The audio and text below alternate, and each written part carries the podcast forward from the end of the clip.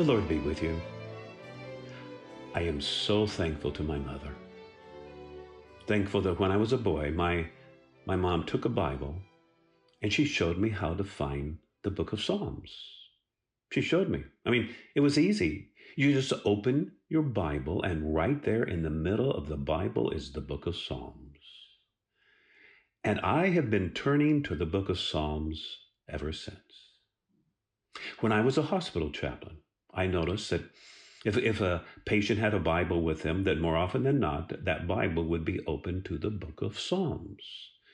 We like to turn to the Psalms in times of trouble, in times of fear, uncertainty. My wife Rita and I begin every day in the Psalms. We read and pray five Psalms a day, and those five Psalms a day gets us through the book of Psalms every month. Today I am pondering and praying Psalm 37, that is a psalm of David. Psalm 37 might well be one of David's last psalms because he says in the psalm that he is writing as an old man. In verse 25, David says, I have been young and now am old, yet I have not seen the righteous forsaken. Psalm 37 is life lessons learned by a man who has lived much and done much, the words of a man who has sinned greatly and been greatly forgiven. And you know, as a grandfather myself, I like to think that David is writing Psalm 37 for his grandchildren.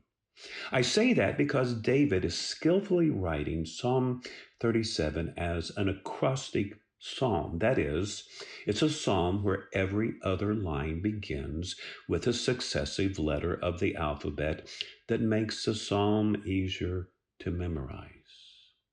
So I like to imagine that David is writing these verses as life experience for his grandkids to learn and live by.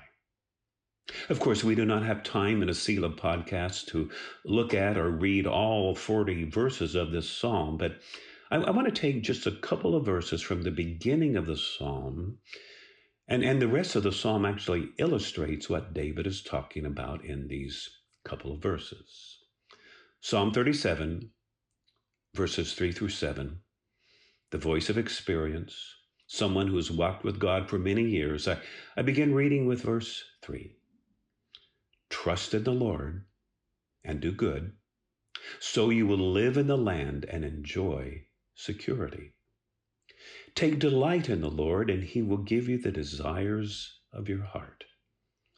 Commit your way to the Lord. Trust in Him, and He will act. He will make your vindication shine like the light and the justice of your cause like the noonday. Now, I see here in my Bible some, some verbs, some things for you and me to do in our walk with God. And I've underlined these verbs to highlight them. Trust in the Lord. Take delight in the Lord. Commit your way to the Lord. Be still before Him. Wait patiently for the Lord. I want to focus for a moment on verse 5. Commit your way to the Lord, trust in Him, and He will act. Think about the way before you today. David says, You commit that way to the Lord. Trust in Him, and God will act. One of my heroes is the great missionary, doctor, and explorer David Livingstone. Perhaps you know that famous phrase, Dr. Livingstone, I presume, Words spoken by reporter Henry Stanley when he finally found Livingstone deep in the jungles of Africa. As Livingstone had not been seen for six years as he was taking the gospel deeper and deeper into the remotest unexplored parts of Africa. David Livingstone said that he recited this verse, verse 5, that he recited it five times a day. Commit your way to the Lord, trust in Him, and He will act. Livingstone said that this verse guided his way, sustained his way for the many years that he journeyed and ministered in Africa. Now, the Hebrew language is a very concrete language that uses words that are, well, that are word pictures. And that's true of the Hebrew word that is translated commit, as in commit your way to the Lord.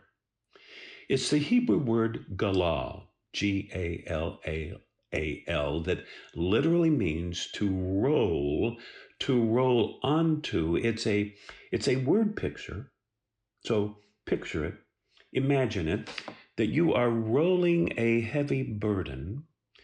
You are rolling what you have on your shoulders, rolling it onto God's shoulders. God can carry it. God can bear it. God will act. Commit. Roll onto God your life. Roll onto God the way before you. Roll onto God whatever it is you are facing. Commit. Roll onto God your way. Trust in Him, and God will act. This is David's voice of experience. David Livingstone's voice of experience. And you know, I'm finding it true in my life too. Now, I look up this Hebrew word galal, commit. I look it up in a concordance and and I see that David's son Solomon that he uses this word galal in his book of Proverbs, his life principles. In Proverbs chapter 16 verse 3, Solomon says, "Commit your work, galal your work. Roll the weight of your work unto God, and your plans will be established.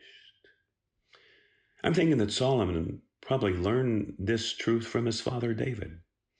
The importance of committing our way to the Lord. The importance of committing our work to the Lord, trusting in Him, and the Lord will act. I do not know what your day looks like. I do not know what you're facing. I do not know what the way before you looks like. But would you right now take a moment with me in prayer to roll it all onto God? Roll it all onto God and put your trust in Him. Turn it over to God, and God will act. I am Tim Smith, a fellow traveler. Thank you for listening. Until next time.